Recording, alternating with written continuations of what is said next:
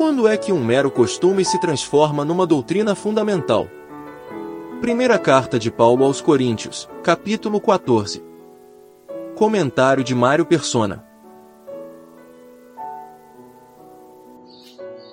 Quando é que um assunto, quando é que um assunto que é uh, de algo tri, uh, trivial, né, algo que não é doutrina fundamental do cristianismo, se torna doutrina fundamental.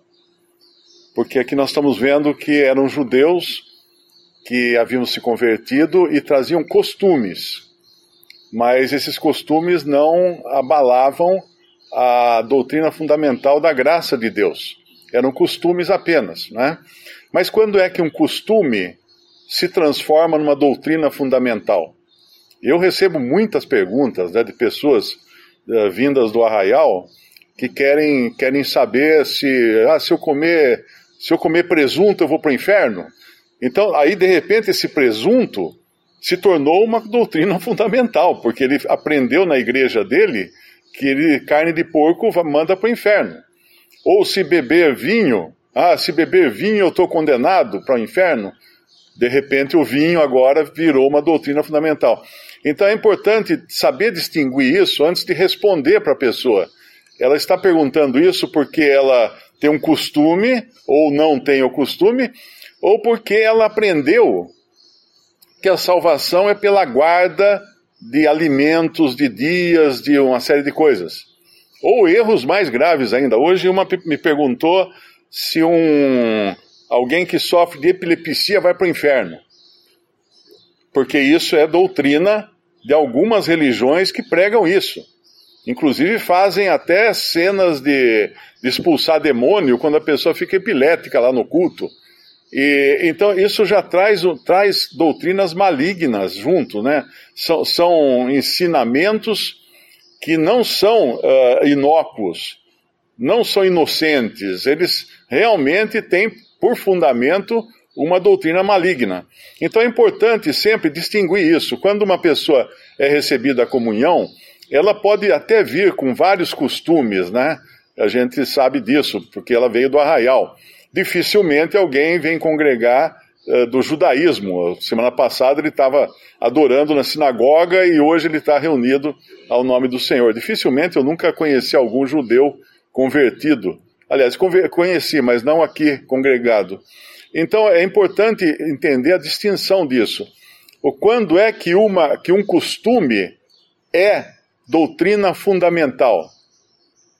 Um costume se torna uma doutrina fundamental quando ele interfere na obra da graça, ele interfere na obra do Evangelho, ele interfere na, na, na validade da obra de Cristo na cruz.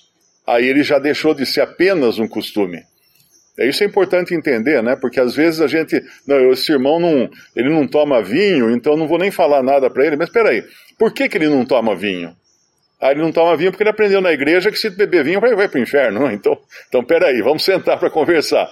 Então, é necessário sim instruir, né? Uh, mesmo que ele tenha um costume, mas que esse costume esteja fazendo com que ele duvide de doutrinas fundamentais da fé cristã.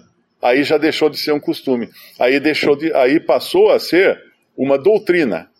Porque a palavra doutrina significa ensino.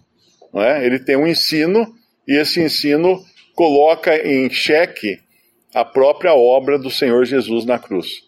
Então, a, a variedade, hoje, vivendo no, no meio desse, desse grande arraial da cristandade, nós vamos encontrar de tudo. Nós vamos encontrar as coisas mais absurdas possíveis. Essa semana, alguém perguntou, mandou um vídeo para mim, falou assim: ó, o pastor disse que não precisa casar no religioso, né? Falei, opa, ainda bem que agora o pastor está tá falando certo. Aí eu fui ver o vídeo.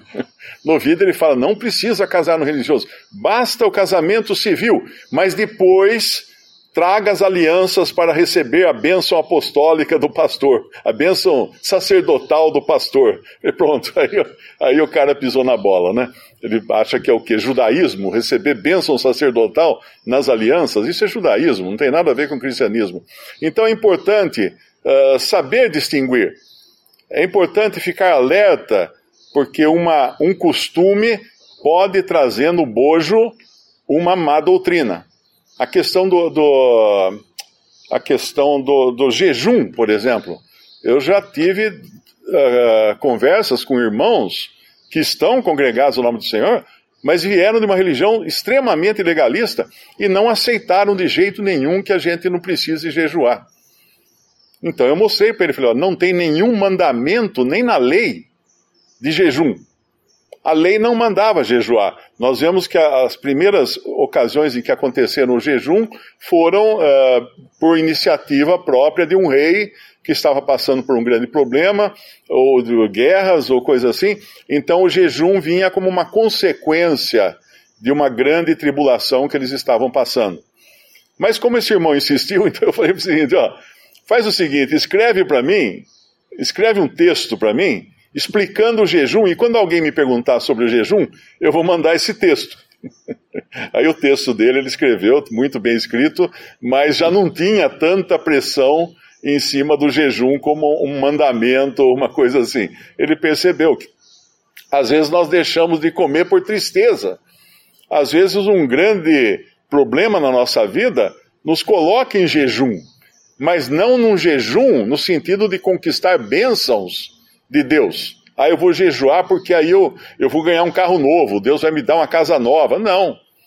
O jejum não é um meio de bênção, de receber benefícios mas é uma consequência de um coração contrito, abatido por alguma questão, uh, que ele já, já nem, nem quer mais, ele já nem quer mais comer. Quando, como quando a gente era criança e a mãe chamava para almoçar e a gente não queria porque estava brincando com o brinquedo novo. Aí o brinquedo novo era tão importante que a gente já não tinha nem fome. Isso era um jejum da criança, não é? Mas então é importante entender hoje que nós estamos cercados de tanta coisa de tantos costumes religiosos que às vezes você tem que parar e realmente explicar para a pessoa que aquilo ali não vai trazer salvação, aquilo ali não vai trazer santificação para ela, aquilo ali é apenas um costume que ela arrastou da denominação de onde ela veio. Não é nem da lei, é um costume ensinado num sistema religioso. Então o sujeito chega aqui, era adventista antes, ele não vai comer carne, ele não vai uh, tomar vinho, ele não vai, ele vai, vai querer guardar o sábado, mas aí tudo isso não vem nem da lei. Isso vem de um ensino errôneo, de uma falsa profetisa, que se ele não abrir mão da, dessa falsa profetisa, ele vai estar entrando em outros problemas, que é, por exemplo, a certeza da salvação. Porque o o adventismo prega que você não, não pode ter certeza da salvação a menos que uh, cumpra a lei. O que, na verdade, é um, é uma, é, é, uma, é um fingimento, né? Porque ninguém cumpre a lei. A própria Bíblia ensina que é impossível o homem cumprir a lei. A lei, a lei foi dada para provar que era impossível o homem cumprir a, lei, cumprir a lei. Então, quando alguém traz doutrinas como essa, inclusive o adventismo no batismo, no batismo a pessoa tem que uh, tem que concordar que vai respeitar os ensinos da sua falsa profetisa. Então, uma pessoa como essa que chegue, ela vai ter que ser instruída, não, não é apenas dizer assim, não, não, pode continuar com os costumes. Peraí, esses costumes, atrás deles tem, tem coisa maligna. É preciso instruir essa pessoa. Mas é claro que nós vamos encontrar também pessoas que vão congregar uh, e são vegetarianas como eu fui durante três anos. Mas esse vegetarianismo delas vem apenas de costume, ou porque não gostam de comer carne, ou porque faz mal, ou, tudo bem, não, não, não, vamos discutir, não vamos entrar em. Mas eu, por exemplo, quando fiquei três anos sem comer carne, era por questões filosóficas religiosas. Que eu, eu aprendi da, dos, dos filósofos lá, dos, dos gurus, né? Então, realmente, a raiz da, do meu costume era maligna. A raiz era maligna.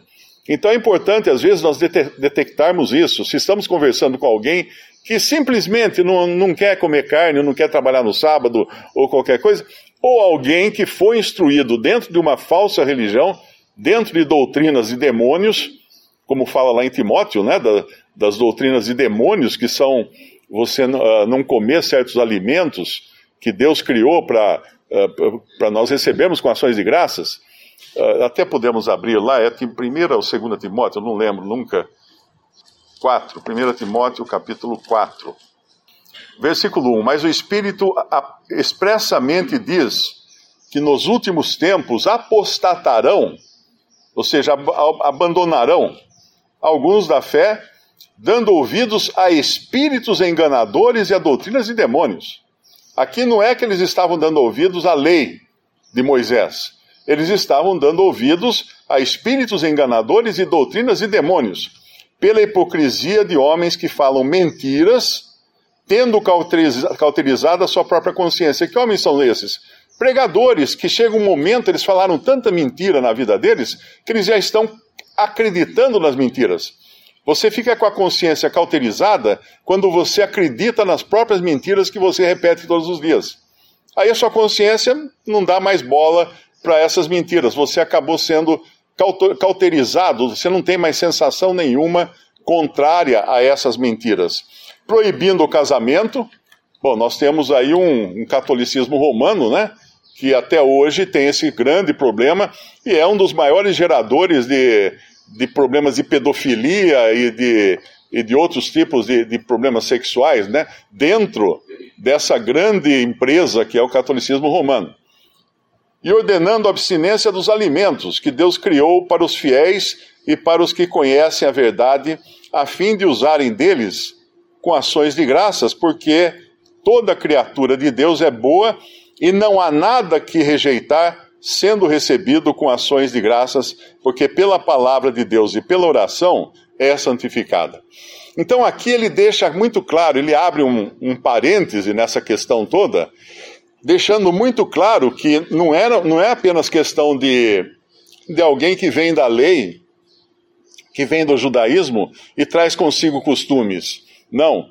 É alguém que está ouvindo doutrinas de, de espíritos enganadores e doutrinas de demônios. E vem de uma seita onde isso é ensinado como parte da doutrina de, de, aperfeiçoamento, ou de salvação, ou de atingir o nirvana, né? atingir um estado de, de, equilíbrio, como era o meu caso antes da minha conversão.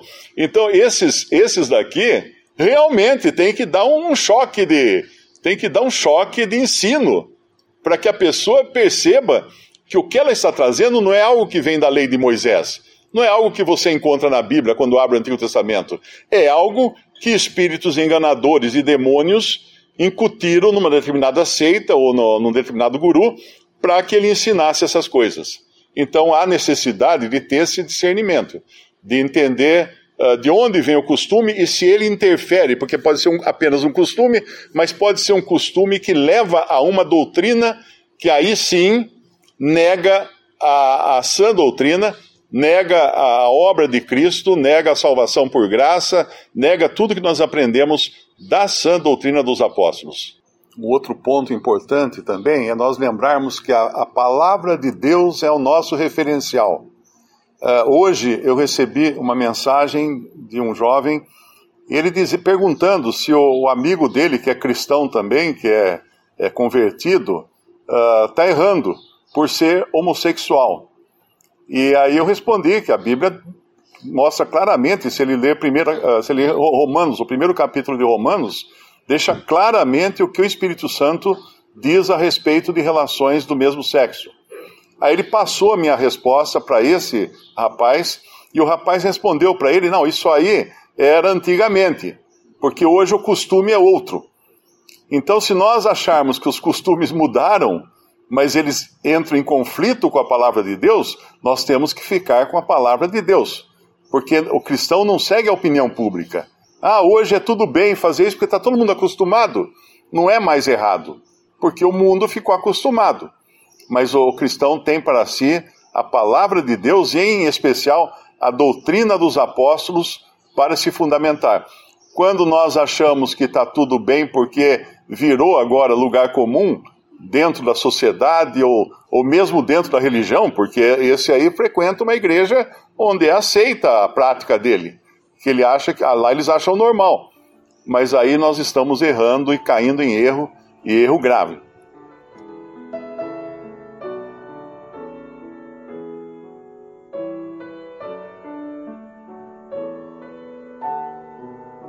Visite respondi.com.br. Visite também 3minutos.net.